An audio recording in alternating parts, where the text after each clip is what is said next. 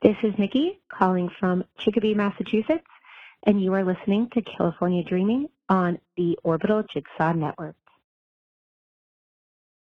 California Dreaming is brought to you by Blubrry. You know, there is a little bit more to making a podcast than just talking into a mic and hitting publish. You need more than that. And I'm talking about a reliable hosting service so your time can be spent working on your show. You also want accurate download numbers, you want to see the audience that you're reaching, and you're going to want a web page that is simple and easy to work with. That's why I choose Blubrry.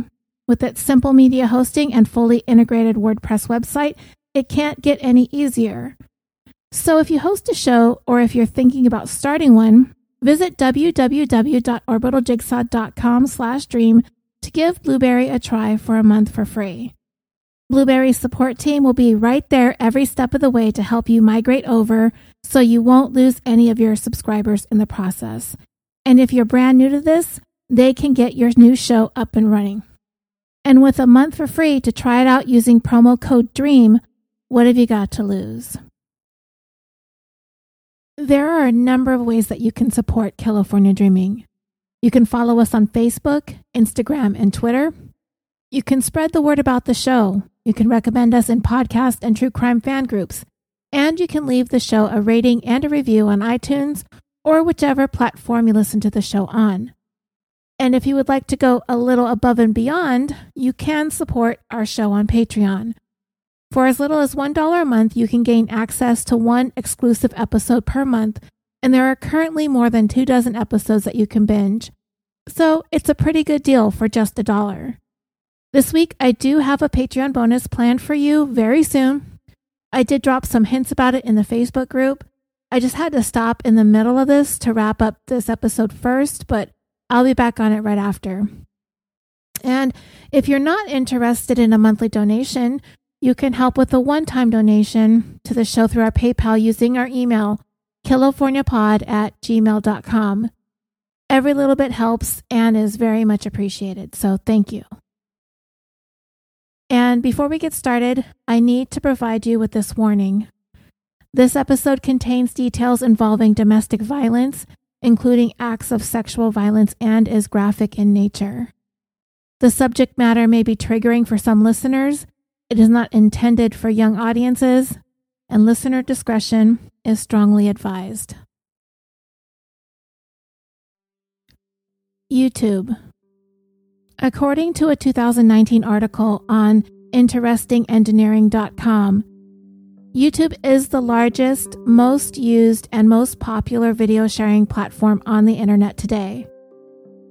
It contains more than 4 billion hours worth of video viewers every month. How long exactly is 4 billion hours? Well, I did math and it comes out to be about 459,232 years.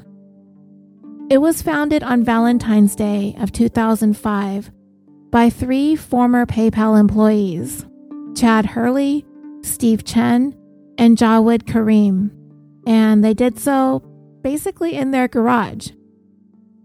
The idea came to them while they were at a dinner party sometime in 2004 when they were discussing how difficult it was to find, watch, and share videos online, as there really was no easy way to share the increasing number of videos that people were now able to collect on their cell phones. Their two biggest inspirations were Janet Jackson's wardrobe malfunction and the tsunami in the Indian Ocean in 2004. It started off as a place for people to upload their amateur videos and eventually evolved into creating its own original content. It also spawned a brand new career, that of being a YouTuber, which can become a lucrative profession creating content and uploading videos onto YouTube. The first video on YouTube was founder Jawed Karim at the zoo, which was him at the San Diego Zoo talking about the animals that he was looking at. YouTube got its first 1 million viewed video when a Nike ad went viral and was uploaded to YouTube, which was Brazilian soccer player Ronaldinho getting his pair of golden boots. Nike was the first major company to see the potential in YouTube as a promotional vehicle, and it just grew from there.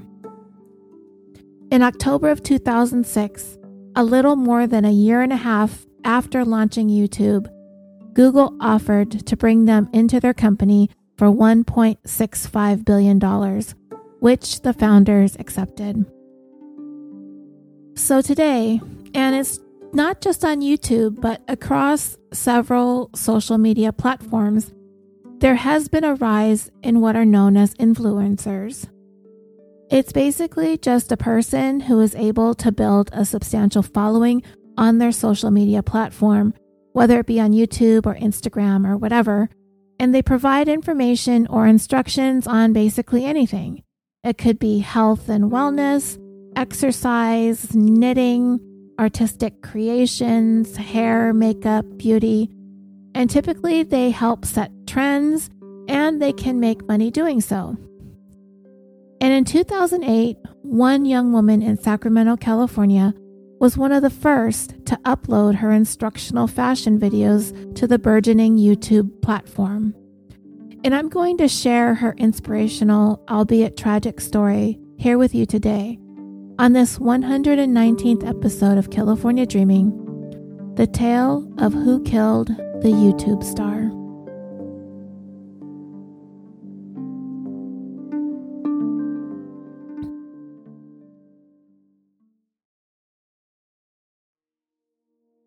Tamisha Ridge was a rising star. It was destined to be from the moment she uploaded her very first video on her YouTube channel called Misha TV. Tamisha, 26 years old at the time, was effervescent. Just a lovely young woman. She had a beautiful smile, and she was so natural in front of the camera. And it was just her being herself. It all came so easy to her, as her bubbly personality really shone through. Of Tamisha, her mother described her as a very happy and jovial person who had not a problem making friends with her magnetic personality. As a child, she was also very creative and artistic, but she always gravitated towards drawing things that had to do with fashion clothing, dresses, accessories. Tamisha's cousin, Valencia, in an interview, echoed the sentiments of Tamisha's mom. She described Tamisha as lively, happy, warm, and so fun to be with. She was imaginative and always had ideas when it came to things to do and things to create. So when she got older, and there was the evolution of the internet along with the birth of YouTube, Tamisha was one of the first that decided to take her fashion tips, ideas, and tutorials to the growing platform. On her videos, she would talk about whatever she was wearing and how she made it. And yes, she made all of her own clothes. And because Tamisha was so pretty and had such a charismatic personality, people really enjoyed her videos. And soon, they were hitting the subscribe button in droves. She was a hit with her viewers. And Tamisha did have aspirations of one day becoming a fashion designer. But in the meantime, while she worked her way there, one of her favorite types of videos to put out there for her subscribers were the tutorial type videos, where she would demonstrate step by step instructions for them how to make their own fashion creations. And she also decided to try and sell the cut pieces of fabric that went along with each of her designs that viewers could buy and be able to make each of the items that she was featuring in her videos. Her family was very proud of her ambitions, as well as her ingenuity, her creativity, and very much supported her desire to pursue a career in fashion. And they loved seeing her make her videos, as it was clear that Tamisha truly put her heart and soul and love into everything that she was doing. And it definitely showed. It made her feel good that she knew that she was able to reach so many people by way of this brand new platform of video sharing, that she would be able to possibly inspire other young girls and women to pursue their creative sides, to perhaps spawn a love of fashion that someone didn't even know that they had, or even help young girls discover their own talents that would have otherwise laid dormant. Tamisha made creating fashion designs seem so easy. She enabled people to do and try new things that they had never tried before because they didn't know how. She definitely reached a lot of young girls and women, and her passion and love and talent for what she was doing was inspiring to them. Tamisha was also a mother. She had two children, a son named Savion and a daughter named Mishalo. And of course, Tamisha's favorite thing in the world was making clothes for her own children, too. And eventually, that would also be incorporated into her video catalog on YouTube as well, making your own children's clothing. Eventually, Tamisha decided that her best bet when it came to breaking into the fashion industry would be to move from Sacramento to the Los Angeles area.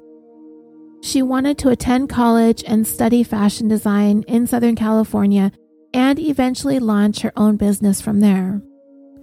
Tamisha enrolled in El Camino Community College and still kept up with her YouTube channel. And as her children got older, they would make appearances on her videos as well. Her subscribers and views for her videos were growing with each passing day, and she was really making a splash as one of the earliest YouTubers out there. And you may have noticed, or I may not have mentioned yet, that Tamisha was a single mom. I've yet to mention the father of her children. To be clear, the father of her eldest son, Savion, I don't know who that is. As for the father of her second child, he wasn't around either, and that's because he was in jail at the time that she moved down to the Los Angeles area. And his name was Damishalo Green, and he was physically abusive towards Tamisha to a point where she had finally had enough and had to end the relationship. But he was in jail serving time for domestic violence, but it was an incident involving his new girlfriend, not Tamisha. Tamisha's mom said that she did have some lingering fears when it came to Damishalo, but for the time being, things were okay since he was locked up. Damishalo was the first time Tamisha felt as if she was truly in love, and for a time she thought she wanted to marry him someday. It was her dream to have a house full of children. But he had been so violent, both mentally and physically abusive towards her, that dreams of a future with him faded over time. Her mom had a very real fear that if Tamisha did not put some distance between herself and Damishalo, that one day he was going to end up taking things too far and hurt Tamisha seriously or possibly even kill her. Damishalo was there with her when she launched her YouTube channel. He would assist her in making her videos, which, to be honest, I seriously doubt she even needed his help. She was so good at doing what she was doing, she was probably more free to be herself if he hadn't been there.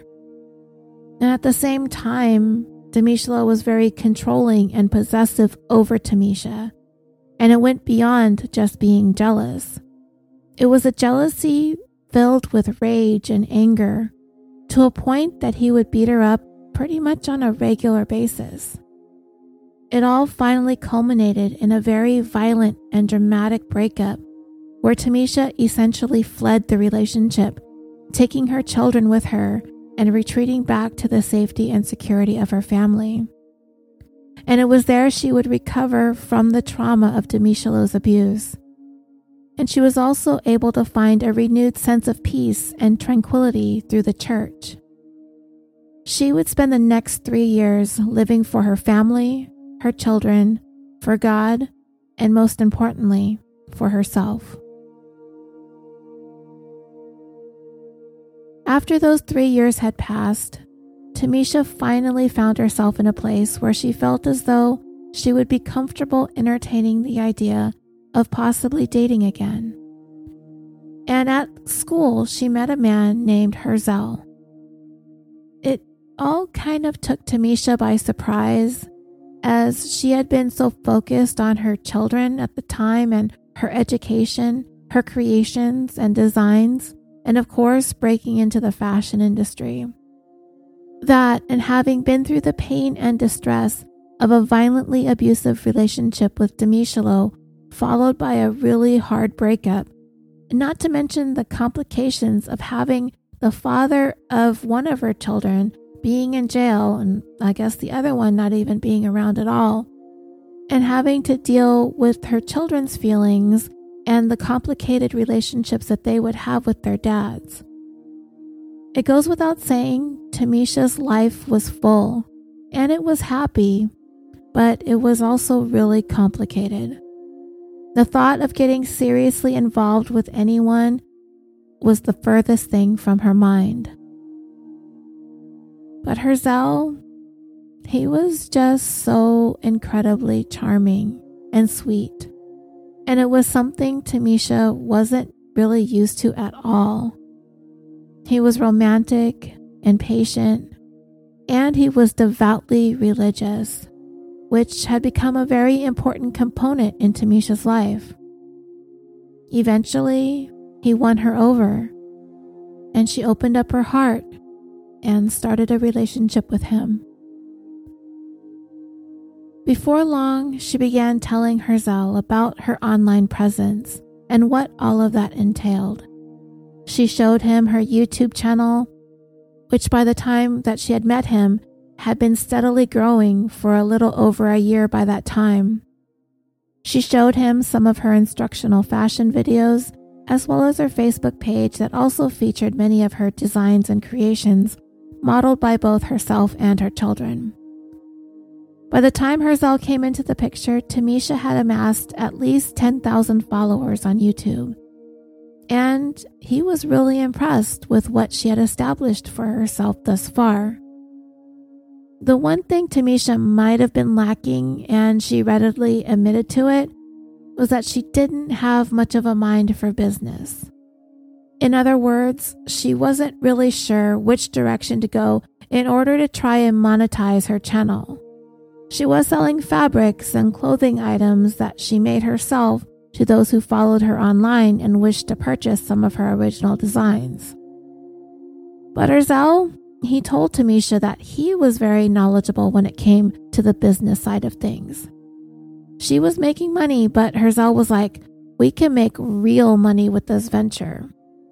And it was pretty clear from all the followers and all the views and all the feedback that she was getting about her designs and the tutorial videos that they really adored her and her work. He saw the potential there, and to him, Tamisha was on her way to becoming a very well known YouTuber, and he really wanted to be a part of it and help her grow her brand and one of his first ideas was to procure potential advertisers and clothing companies that might be interested in partnering with her. Tamisha could advertise their products on her channel and start making a little money. You all know how it works. And the more followers she had, and the more traffic that she would be able to generate to these various companies' websites and products, the more potential for her to start generating money through advertising. So, just as she was ready to partner with Herzl in her personal life, the two also partnered in creating and building a business, hopefully, an empire. So, before long, they were both running the YouTube channel together. Herzl working behind the scenes, making moves to monetize Tamisha's channel. Tamisha also eventually earned her degree from El Camino College in fashion design.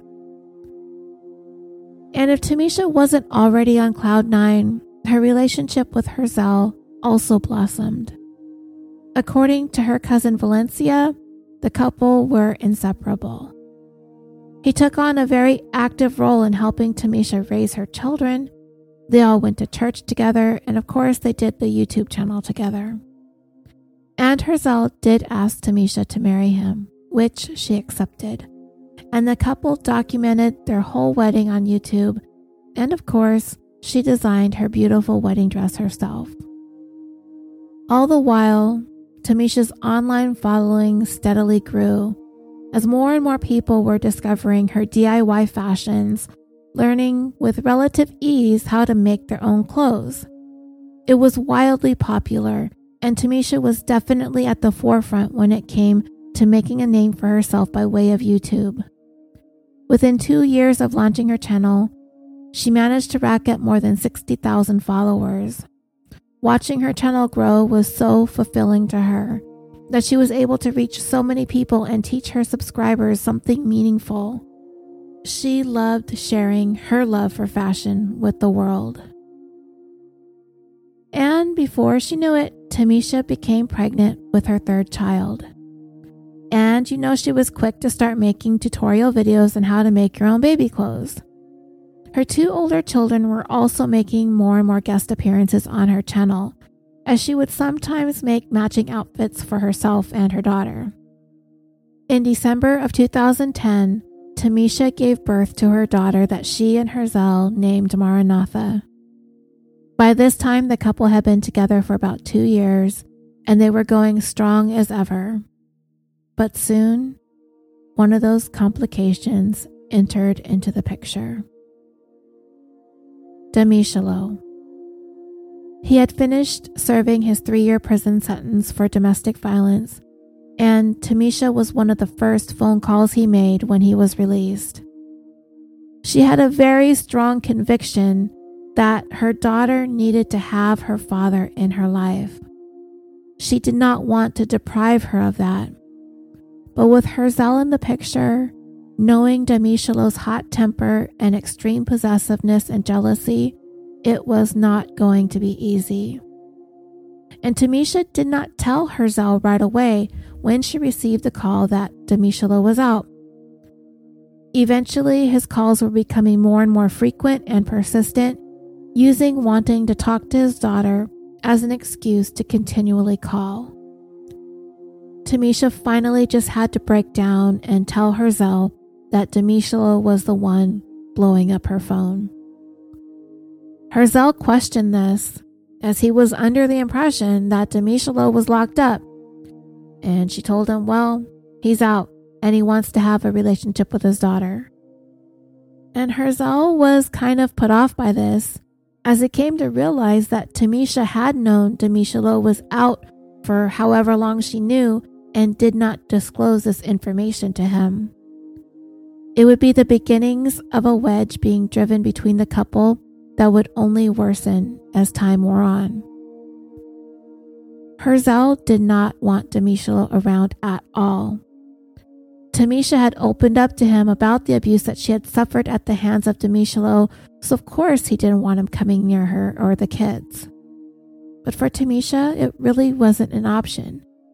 She simply didn't want to keep her daughter's dad away from her. To Tamisha, it wasn't up to her to do that, and it wouldn't be fair to her daughter. And there was a little more to it than that. Demishalo was Tamisha's first real love. And no matter how badly he treated her, she still kind of sort of carried a torch for him, at least at this point. And I get the impression that Demishalo knew it, that he still had a hold on her emotionally and he made it clear that he wanted to be back with her and back in her life. Even though she was married to Herzl, and at the time he seemed to be everything that she needed in the way of a life partner, and he was pretty much the opposite of Demishalo. There was just something about him that she could not resist. She would confess her feelings for Demishalo to her cousin Valencia, and in an interview that she gave, she said that Tamisha's exact words were he was like a drug. In her mind, her common sense could tell her every which way that Demishalo was absolutely toxic and she needed to run the other way. But no matter what she did, no matter how much he hurt her in the past, she simply wasn't ready to walk away completely. As Tamisha worked on trying to figure out how to get through each day, feeling pulled in two different directions. I mean, she's married to this man who was such a a positive force in her life. He was so caring and sweet and thoughtful, and he's helped her grow her brand and her business, and they have a child together. Yet she's still stuck on Demichelo. For a lot of people, and many of us may be able to relate to this, there is always going to be that special place in your heart for the very first love of your life that will forever be a part of you. Tamisha was no exception to this, despite the abusiveness. And I don't really think any of us can pass judgment on Tamisha and what she did or didn't do when it came to navigating her relationship with Herzl, with Demichelo now back around, because I truly believe that she was doing the best that she could. And he was still the father of one of her kids. But still, Tamisha's family continued to worry about her with Demichelo hanging around. But for the meantime, he was a safe distance away in Texas, and that was where he was on probation. So it wasn't something that was immediately urgent, but he was still aggressively making his presence known. As Tamisha continued to struggle with which direction to go with Demichelo, how he was going to fit into her life, if all that was even possible. The whole ordeal began taking a toll on her marriage to Herzl. Demichelo began calling more frequently, and he was calling after hours under the guise of wanting to talk to his daughter. But it was obviously much too late and she'd be asleep, so the phone call would turn into somewhat of a friendly, flirty conversation between himself and Tamisha, and this caused Herzl to become really, really angry towards her. He didn't want Demichelo calling, really at all, but especially not late at night, and he didn't want Tamisha on the phone chatting and laughing with him. And as this went on, the fighting continued to get worse and worse and by the time the child they had together turned two, towards the end of December of 2012, Tamisha had had enough. She expressed to her mom and her cousin that Herzl's behavior was on the verge of becoming obsessive, and the arguing between the couple would rage on for weeks on end until Tamisha just couldn't take it anymore. There is no indication that the fighting became physical, I didn't read or see anything that Herzl had ever laid a hand on Tamisha, so I can't say for sure. But whether or not it was going to happen, Tamisha was not interested in sticking around long enough for it to get to that point. She decided that she needed to take her kids and put some space between herself and Herzl. The fighting had become too much, and it was happening in front of the children, and she didn't want them exposed to that type of an environment. She had turned to a friend that she had met from church who offered her a place to retreat to if and when the time came she was ready to leave Herzl. And then one night, in the middle of the night, Tamisha quietly packed up some of her things. She gathered up her children, loaded up her car, and took that friend from church up on their offer, leaving Herzl while he slept. According to Tamisha's mom, she no longer wanted to be in this marriage to Herzl. Eventually, Tamisha had found a quiet little place a little ways outside the city in the suburbs of Los Angeles. It was a quaint little farm style house, and it was peaceful and secluded, and it was exactly what she needed at that point in her life. Tamisha just wanted to be away from men away from the drama and just to do all that she could to provide the best for her kids. She was homeschooling them. She had her college degree, she had a growing following on Facebook, and she was ready to regain control over her own life and her own business. But Herzl, he wasn't having it. He insisted that they needed to work this out, that they had so much invested in one another, they had a baby together. They had their growing business. But Tamisha just kept telling him, I can't be controlled anymore. She didn't want to feel trapped in any more abusive relationships, and she wanted to reclaim her life.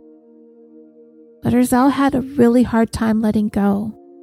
And honestly, it didn't seem that it was so much about the kid that they had had together, but what he claimed was half his their YouTube and fashion design business. Yeah, he was trying to claim the business was half his, that it was nothing until he took it over and grew it into something substantial. But you know, and I know that Misha TV was entirely her brainchild. It would be like if David and I divorced and he tried to stake a claim on the podcast, right? Yeah, he might have helped get the ball rolling. He might have even had more to do with getting the show up and running than Herzl did with Tamisha's YouTube channel, but I mean, come on. There is not one single subscriber following Tamisha's channel because of Herzl. She is the face and personality of her brand. She had the channel before she had Herzl, and she is going to keep moving forward and growing without him, and there is no doubt about that. He may have helped the show grow, but if you ask me, once the relationship was over, his stake in Misha TV was over as well. Now, Tamisha's mom, she was not comfortable with her daughter living hundreds of miles away in Los Angeles, with her all the way up in Sacramento. She just knew that Tamisha had this penchant for attracting obsessive and abusive men, and with her putting herself out there on YouTube as her star was rising, she felt like it was only going to get worse. Mom constantly worried and wanted her to come back up north to be closer to the family but Tamisha was stubborn and strong willed, and with a newfound sense of independence and finding the strength to walk out on Herzl before things really became violent, she wanted to land on her feet and do this for herself and her kids on her own. And you know, dreamers, with all the drama that was going on in Tamisha's life when the camera wasn't focused on her, she was actually quite masterful at hiding what she was going through. She was never anything less than her normal, bubbly, happy self in every single video that she ever uploaded onto her channel. She documented so much of her life, and in looking at all those videos, no one could have ever guessed how much pain that she was going through in her personal life behind the scenes. She never wanted anyone to see the hurt that she was experiencing or give her followers anything less than 100% of herself. And sadly, she didn't always share with her mom either as to the things that she was going through in her relationships. She tried to keep a smile on her face no matter what. She just didn't want her mom to worry. She didn't want to burden her. Tamisha kept almost all of what she went through to herself.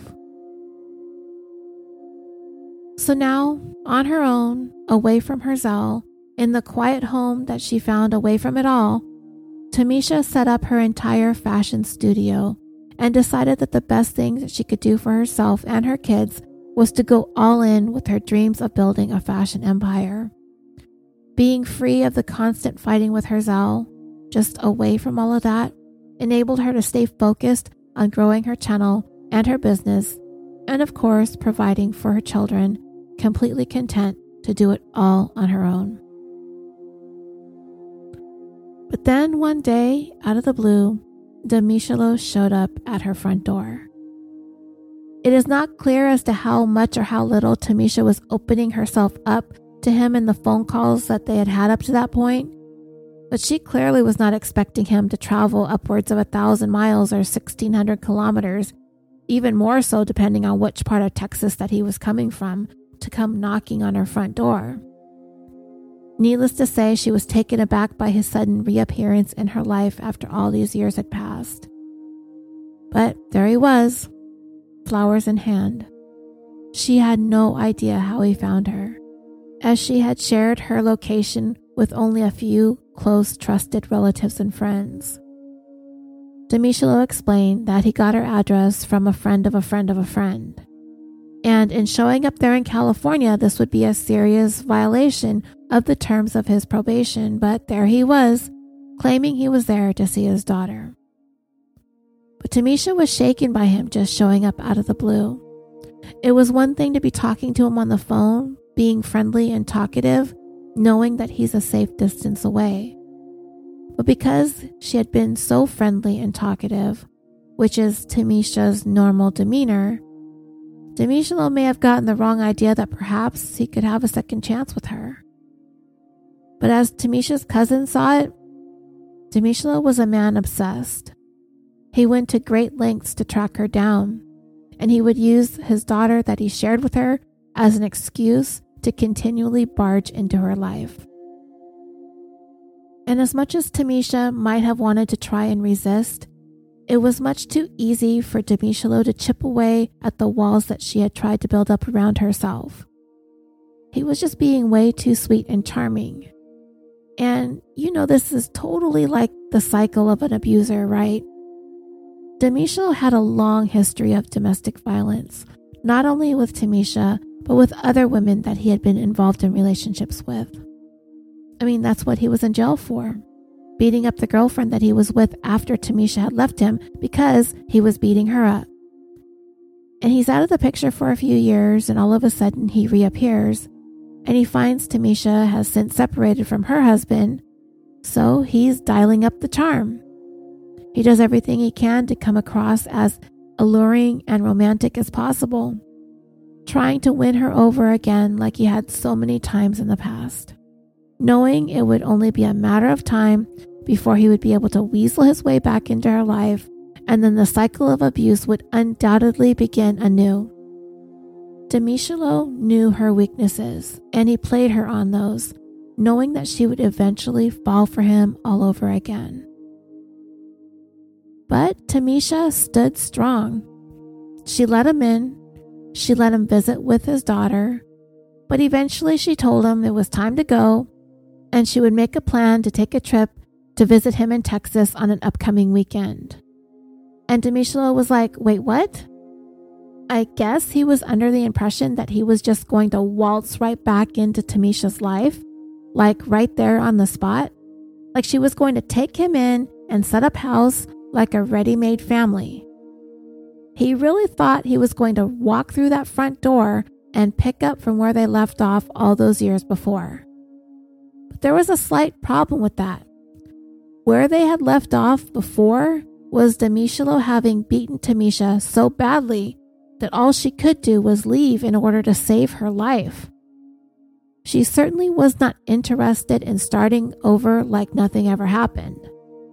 And good on her for going against the strong feelings that we know she'd always had for him and taking a stand by refusing to be charmed and manipulated again and she told him, straight to his face, yes, he is a very special person to her. She will always, always care about him. But after all the pain and all the hurt and all the beatings that he had put her through, she just didn't want to go there again. He tried to proclaim his love for her, but she told him he has the wrong idea when it comes to love between two people. People who love one another don't hurt each other the way that he had hurt her. And finally, it was her fear of going through all that pain all over again that was overriding any residual feelings that she may have had for Demishalo up to that point. She cared about him. She may have still loved him, but not enough to want to allow him back into her life. And once Tamisha made it clear that she wasn't going to let him stay, as a matter of fact, she wanted him to leave, and attempted to appease him by telling him that she would come see him in Texas. Demishalo just flipped. All the sweetness, all the charm, all the I love yous, all the I miss yous, all of that just fell away. And the Demishalo that she remembered when they were last together was standing there before her again. He grabbed her by the throat and he told her they needed to be together. And as they fought, as she struggled to breathe, Demishalo commandeered her car keys and her cell phone. And that just technically escalated to a kidnapping, if I'm not mistaken. Tamisha's oldest son, Savion, he had heard the commotion, at which point he quietly grabbed his phone and took refuge in the closet He sat on the ground in the dark and called up his grandma, Tamisha's mom. He told her that Demishalo was there, and he took the car keys and the phone, and he wasn't letting them leave, and he was fighting with his mom. At some point, Demishalo became aware that at least one of the children was watching them as they fought. As he had his hands around Tamisha's neck, it dawned on him that the other children were someplace in the house. He let go of Tamisha and he began frantically searching the place, screaming for them to come out from hiding. Then suddenly, the phone call that Savion had made to his grandma was abruptly cut off. And I mean, you know, she's uh, hundreds of miles away in Northern California, so she's filled with fear and thoughts of the worst case scenario here. She knows damn well how violent Demisha was capable of becoming. But from where she was, there was little to nothing that she could do to help her daughter. So Tamisha's mom called up her son, her brother, and she told him that she'd heard from Savion and it sounded like Tamisha and the kids were being kidnapped or they were being held against their will. But whatever the case was, he was there and he was dangerous. So her brother, Larry, he had a friend who lived in the area where Tamisha lived, who was a police officer. So he called him up and explained that his nephew had called and said that his mom's ex boyfriend was there in the house holding her and the kids hostage. What they decided to do was come up with a plan to try and get the kids out of the crosshairs. So, what the police decided to do was to send up to the house an undercover female police officer posing as a social worker. When she knocked at the door, Demisha looked out the window and saw her standing there and came back and told Tamisha to make her go away. Now, because Tamisha was homeschooling her children, a visit from a social worker isn't necessarily out of the ordinary. And it seemed as though Demishalo knew that, so he really wasn't thinking much of this.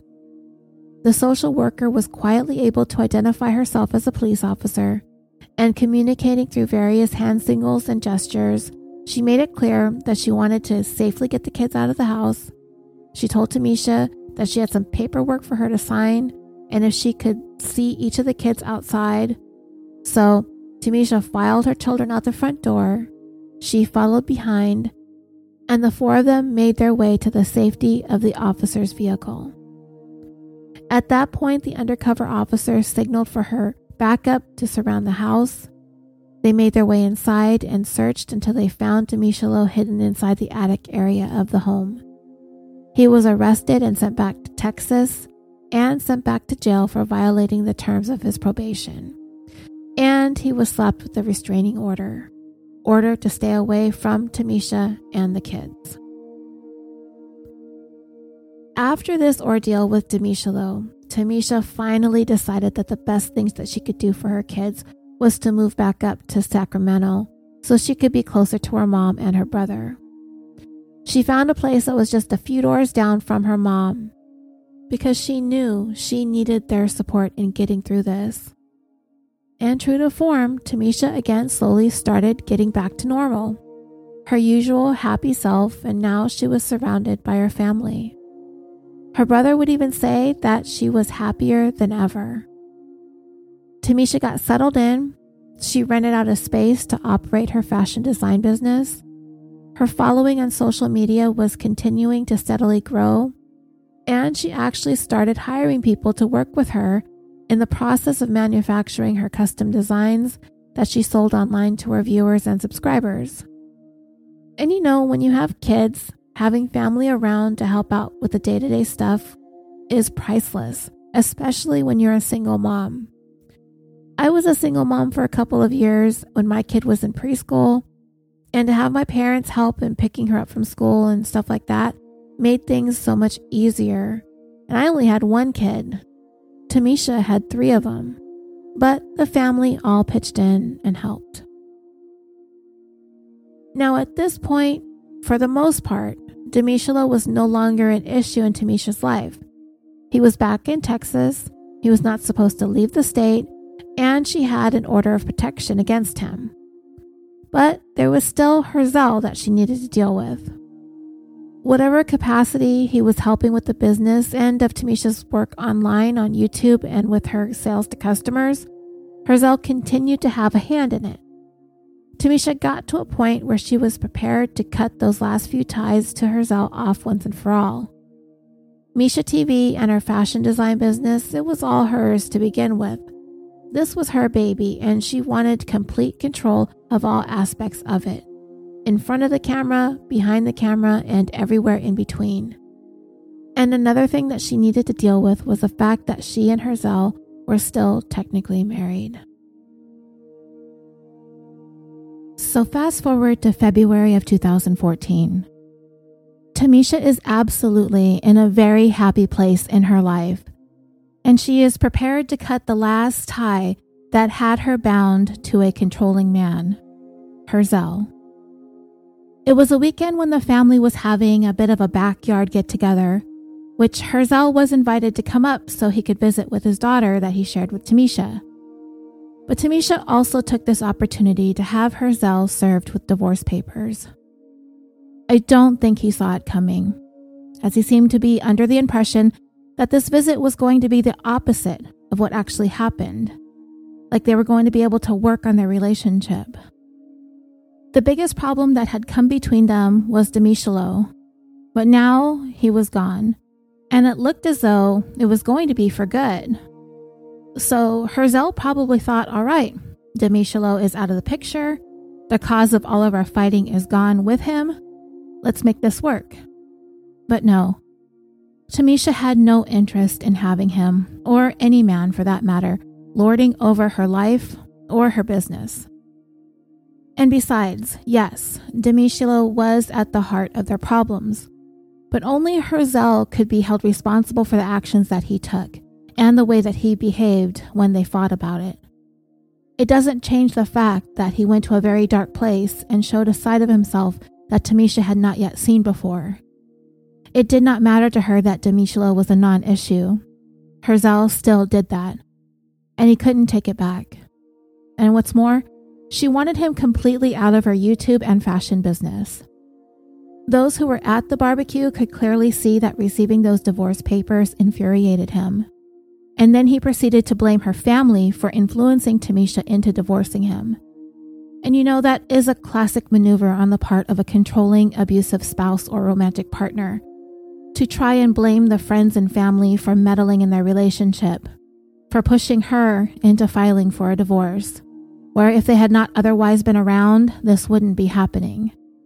It is common for an abuser to isolate their significant other from their friends and family in order to maintain control, to make sure nobody is giving them advice to leave the relationship. And it is clear that Herzl believes that if she had not been talked into filing for divorce by her family, she would not have done so. Getting served like that in front of Tamisha's entire family made him very, very angry. He said goodbye to his daughter and stormed off. In the meantime, while Tamisha was waiting for her divorce to go through, waiting for that last connection with Herzl to finally be over with, and regaining control over her YouTube channel and her brand, she was preparing to go all in with building her empire, with, of course, the complete support of her family and she very much makes them a part of her online presence, as her mom, her kids, her brother, all of those that are close to her are often seen in her social media posts, which gives Tamisha's fans, followers, and subscribers even more to love about her.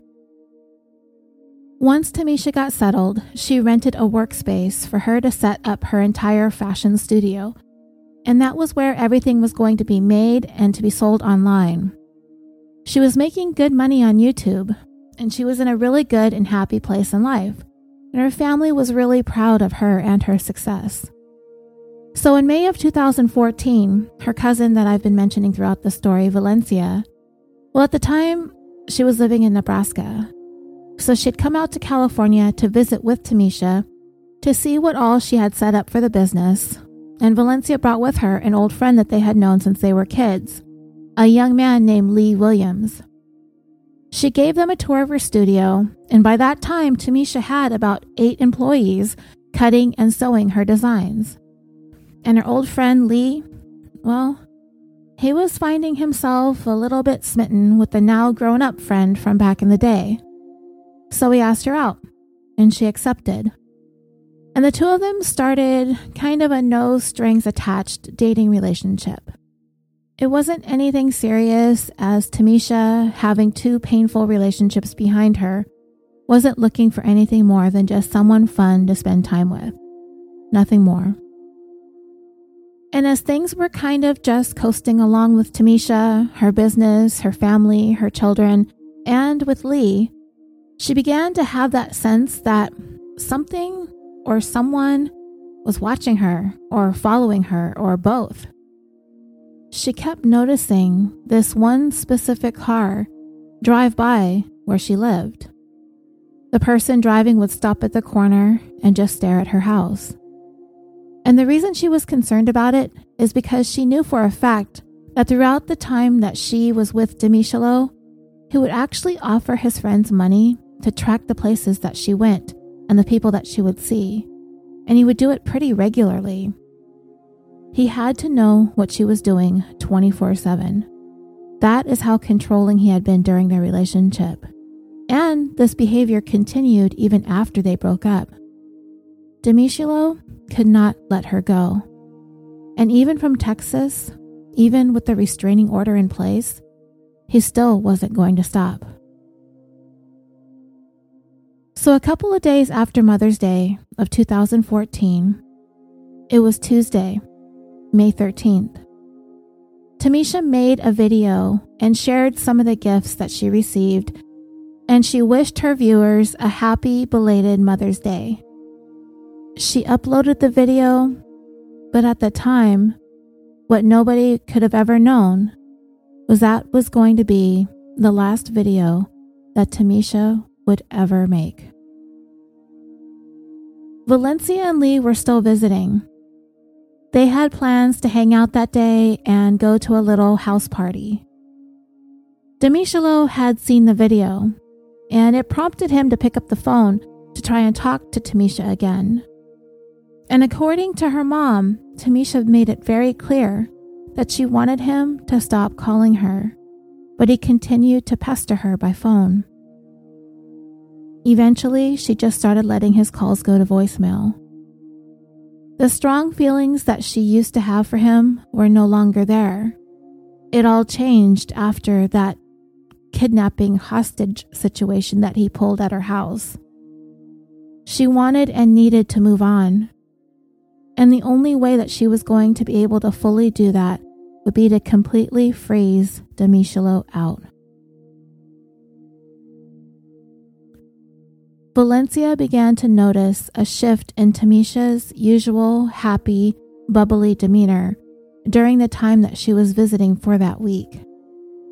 It was apparent to her that something was bringing her down, and honestly, she could not have ever remembered a time when she needed to check with Tamisha to ask if she was okay, to wonder what was going on or what was bothering her.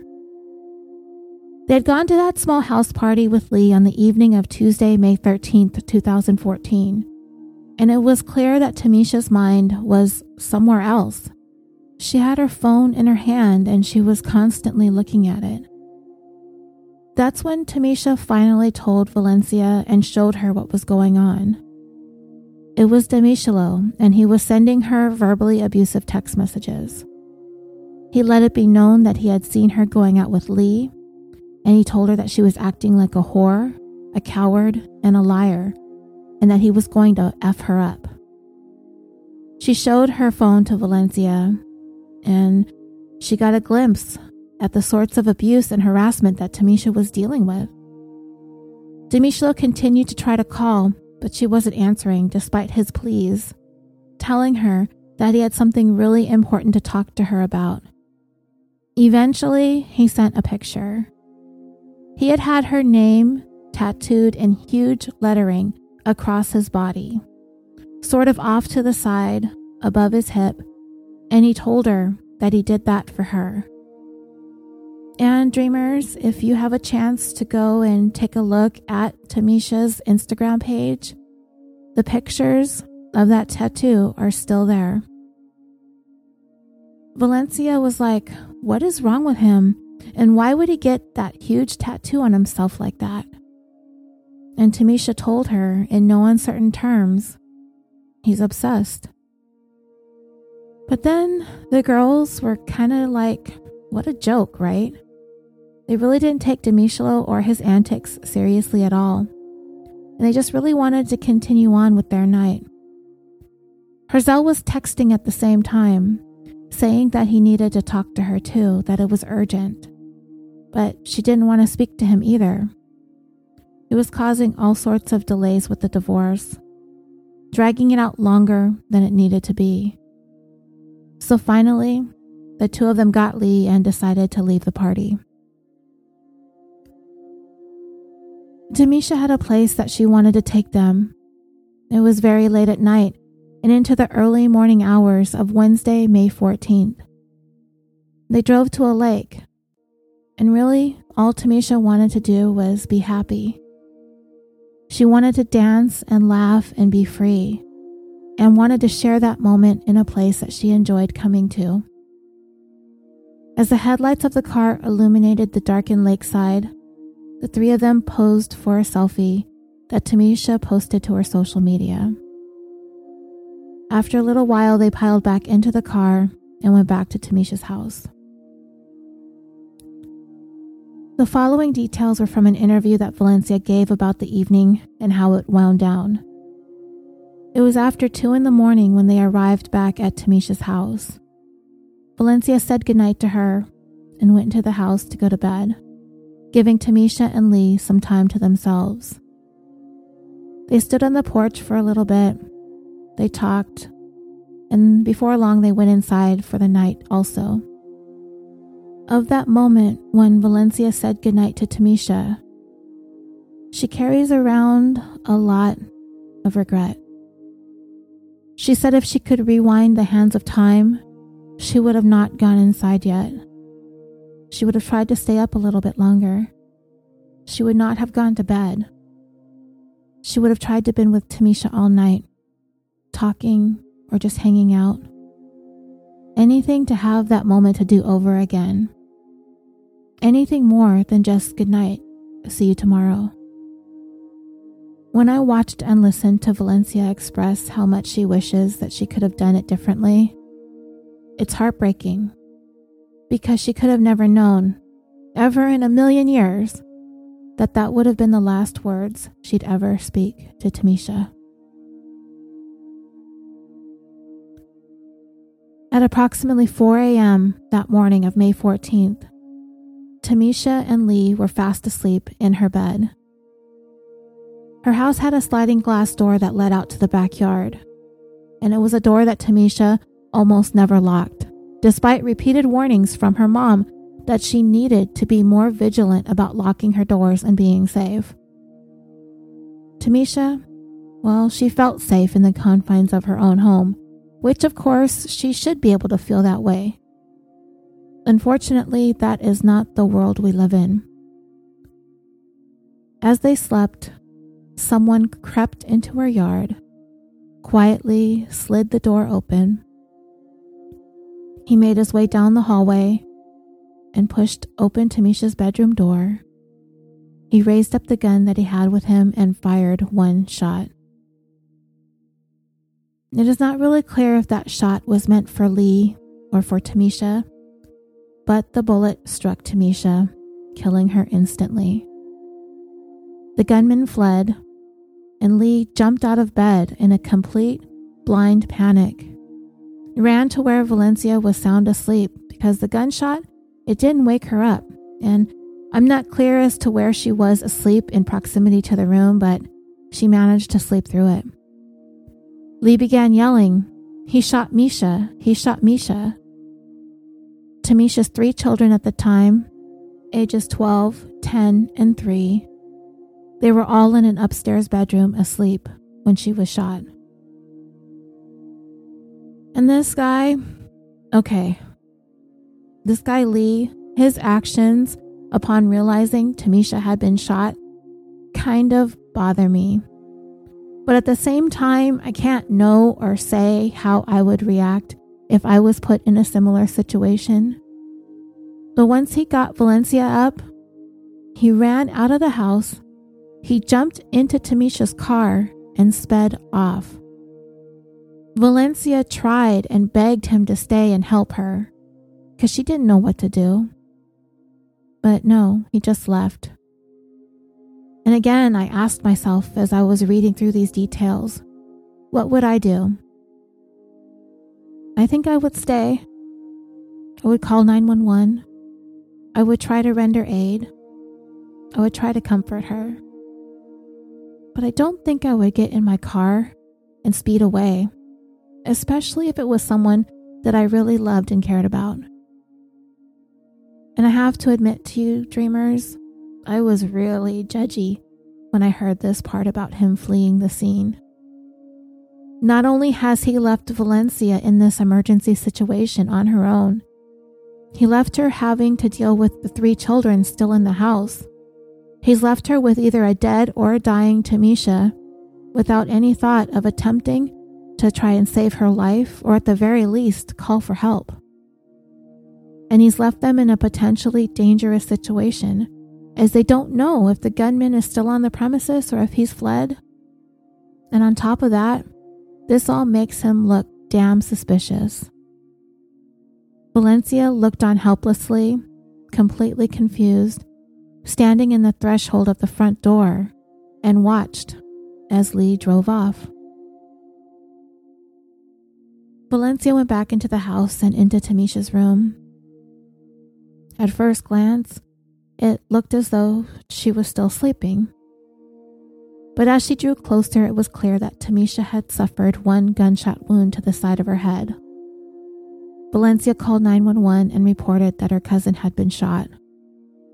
Police arrived at the scene and she explained that there had been another person there, and he may have seen the shooter, but he fled. And the cops were like, Get him back here, or we're going to find him and arrest him as a suspect. When police went into the house to get a look at the scene, they found Tamisha. She was dead. She had been shot with that shotgun one time at close range, and in the hallway lay the weapon. Police also noticed that there was a trail of blood leading away from the bedroom, down the hallway, and back out the sliding glass door. As the person who was bleeding progressed away from the scene, the bleeding became heavier and heavier. So the person who had shot Tamisha had also, in some manner, injured himself. The paramedics arrived shortly after the police. They went inside, and just a few minutes later, they came back out. There was no need for their services. Valencia tried to stop them, to go back inside, to help Tamisha, to take her with them to the hospital. But they just had to tell her that they were so sorry, but there wasn't anything that they could do. Tamisha's mom, who lived a few houses up the street and around the corner, arrived at the scene with her brother. She wanted to go inside, but the police had to stop her. And they had to break the news to her that her only daughter was gone. Tamisha Ridge was 31 years old. And in the chaos of all this, Valencia was doing what she could to get Lee to come back. I don't know if she thought he might have had something to do with this, just because of the way he was acting, but if it were me, I would sure have thought that there was something up with him. Lee finally did show back up, and he was almost arrested, but the police gave him a chance to explain himself. He told them that he had been asleep next to Tamisha when he suddenly was awakened by a noise, and he could see someone standing in the doorway, pointing a shotgun in their direction.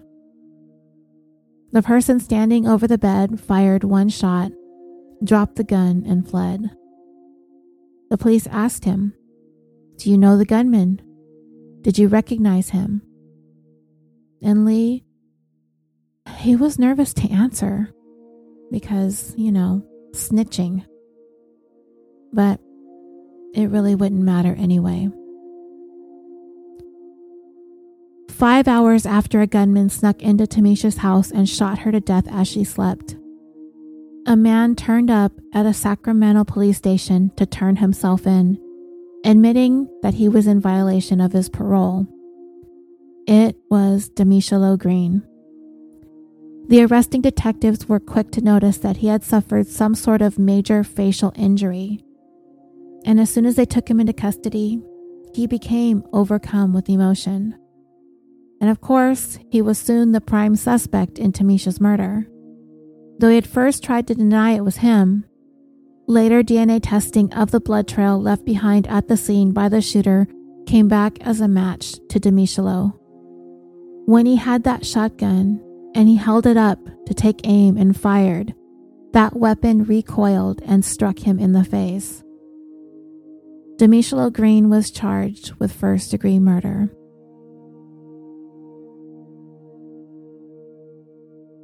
When Demishalo Green was sent to prison in 2011 to serve that three year sentence that I had talked about in the beginning for domestic violence, there is actually much more to that case. And the following information I obtained from an article written by internet talk show host and YouTube personality Tommy Sotomayor. And it was published about a week after Tamisha's murder. When Demishalo was prosecuted for domestic violence in 2011, the prosecutor made it very clear to him as he was facing sentencing in court before a Sacramento judge. It was a stern warning. Demishalo Green was headed down a very, very dangerous course. And this 2011 incident was not Demishalo's first rodeo. It wasn't even his second, or his third, or his fourth. This was his fifth conviction on charges related to domestic violence. And with each conviction, Demishalo's anger and violence escalated. Each time more serious and more brutal than the previous. The prosecutor was certain that Demishalo Green was a dangerous man, but yet this fifth conviction would be the first time that he was going to be made to serve a substantial amount of time in prison. And all the prosecutor on the case could do was hope that this would be a reality check for him. Demishalo pleaded no contest to a number of charges related to the case that sent him to prison for three years, including assault with a deadly weapon after he viciously beat and sexually assaulted the girlfriend that he was with at the time but the incidents of violence that he perpetrated against women have been documented as many as 12 years prior to the time Tamisha was murdered, all the way back to 2002. In July of that year, Demishalo's then wife first raised allegations of domestic violence during a family court proceeding. A couple of months following her statements to the family court regarding his abuse, Demishalo pleaded no contest to a single count of battery. A couple months after that, he filed for divorce. Demishalo was convicted two more times, both domestic violence related charges in 2004 and then again in 2008. He had also another no contest plea to a felony weapons charge. None of these convictions resulted in any more than several months in prison. But when it came to the woman he was with in 2011, who was only 18 years old at the time, and he was like 31, his penchant for violence against women had drastically escalated. Demishalo had apparently been having her work as a sex worker. And in a jealous rage, which seems kind of bizarre to me, because He's the one controlling what she does and arranging for her to meet with clients for sex. So, if he's the jealous type, you know, I don't know, it's so twisted. For the next minute or so, the details are pretty disturbing, but I think you all should know what this man was capable of doing. So Demishalo flew into this jealous rage and began choking her until she went unconscious. Then, in order to get her to come to, he slapped her across the face. he delivered a kick to her between her legs. And then he used a broomstick to sexually assault her with that foreign object. And then he used an extension cord to repeatedly whip her. At some point, Demishalo went to sleep, but when he got up the next morning, he picked up where he had left off and began beating this young woman again. She eventually found an opportunity to get away. She ran out of the house without any clothing on and found a passerby who stopped to help her.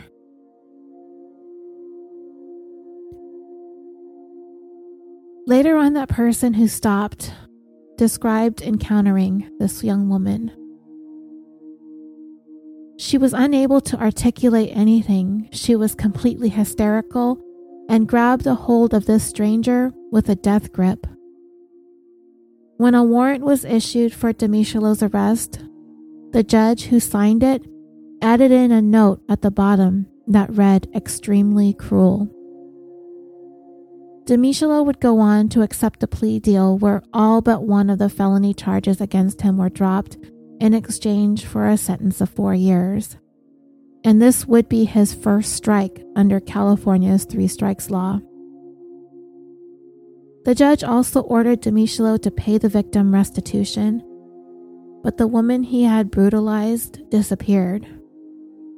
Reporters tried in vain to find her or Demishalo's ex wife to no avail, which I'm kind of glad that they weren't able to track them down, especially the young woman that he had beaten and sexually assaulted.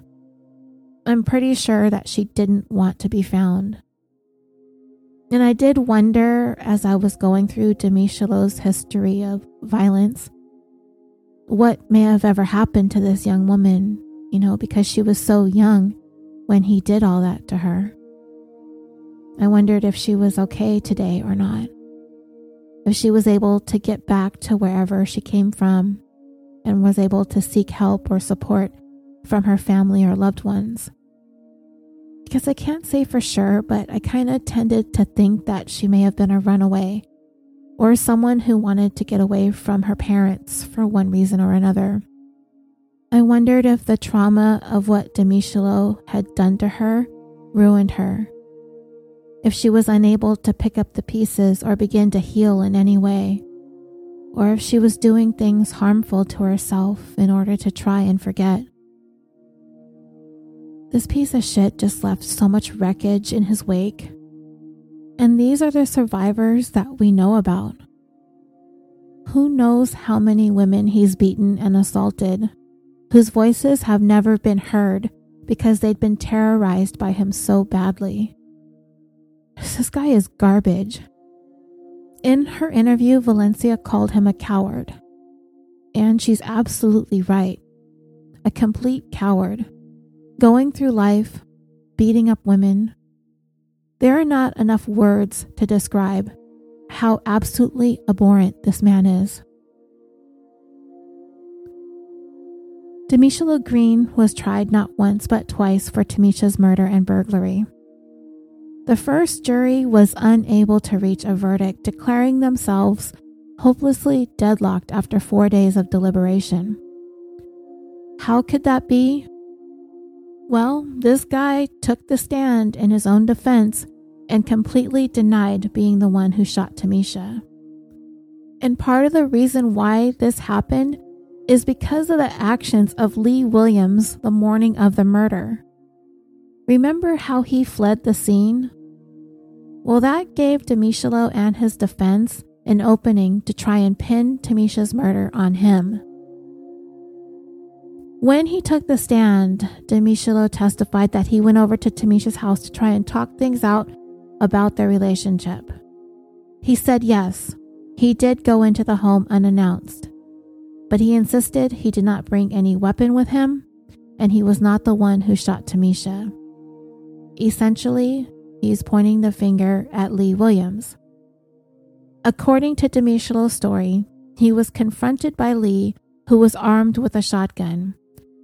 They struggled over the gun, and during the struggle, Demishalo sustained that injury to his face, and it was Lee who discharged the weapon, firing the fatal bullet into Tamisha's head. Lee was called to testify, but he pleaded the fifth, so the jury deadlocked. Demishalo was retried in February of 2018. He repeated the same testimony he gave at his first trial about going over to Tamisha's house to talk to her about their relationship, which at the time he was then confronted by Lee, who was the one who had the shotgun. But this time around, the jury didn't buy his story, finding him guilty of first degree murder, guilty of being a felon in possession of a firearm, and guilty of using this firearm in the commission of a felony. In March of 2018, Demishalo was sentenced to 75 years to life in prison with an enhancement of this having been his second strike. Today, Demishalo is 40 years old and he is currently housed at Pelican Bay State Prison in Crescent City, California. He will be eligible for parole in 2039 when he is 60 years old. And if you look this guy up online, you will find him on a website where he's trying to procure prison pen pals. It's totally gross. Herzl was given custody of the daughter that he had with Tamisha, and Tamisha's mom gained custody of her two older children. Tamisha's legacy is going to live on forever by way of the more than 300 videos that she had uploaded over the years to her YouTube channel, which you can search for either DIY Meesha or Meesha TV, which is spelled M E E S H A. Her Instagram is still up, which I followed. Four days before her death, she posted a couple of pics with Valencia and captioned it, My favorite cousin is in town. Two days before her death, she posted a pic of herself with one of the Mother's Day gifts that she'd received. And the very last post that she made was the day before she died, and it was a quote that says, Don't forget to pray today because God didn't forget to wake you up this morning.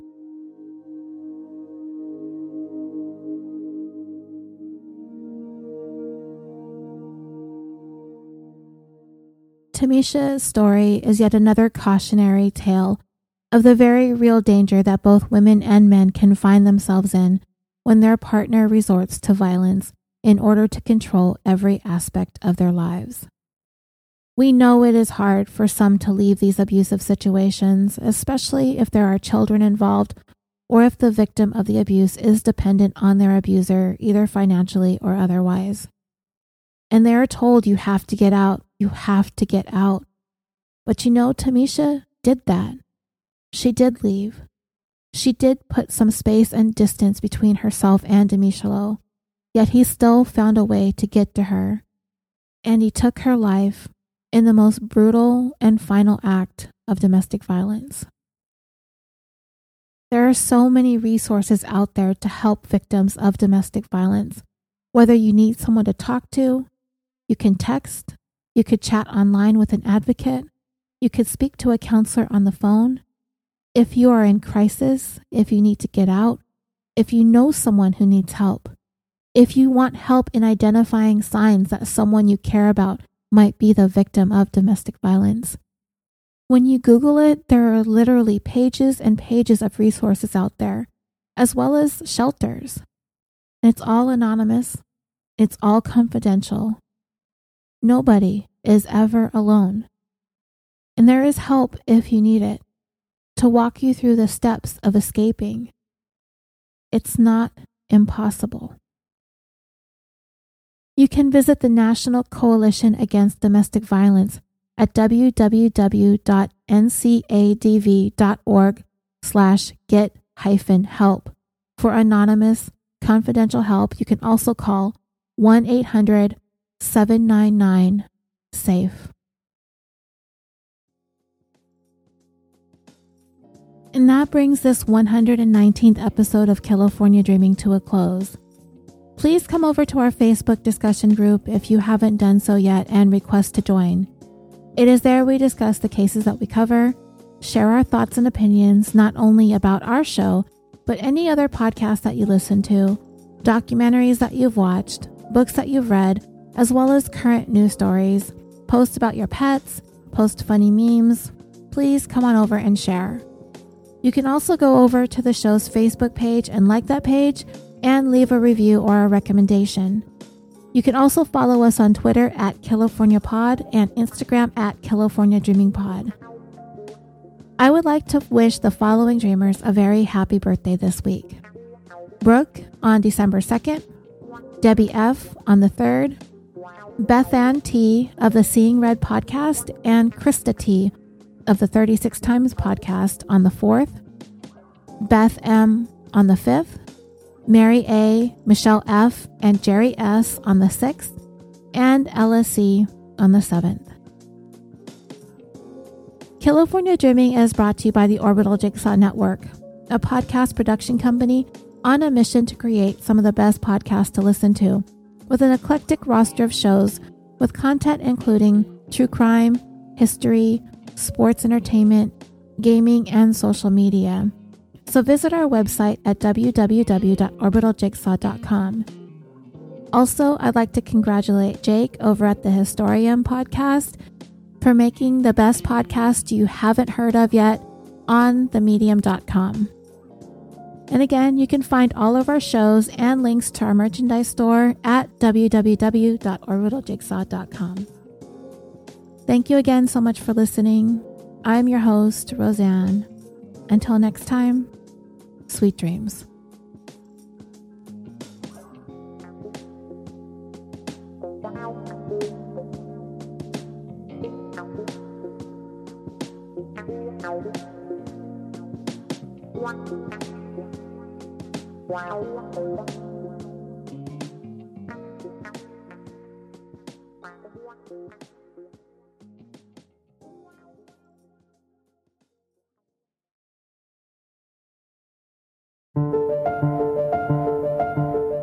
John Lorden. I'm Mike Morford. And I'm Gray Hughes. And we're here to tell you about our podcast, Three Men and a Mystery. Three Men and a Mystery is a long form investigative and interactive true crime podcast featuring three social media true crime veterans.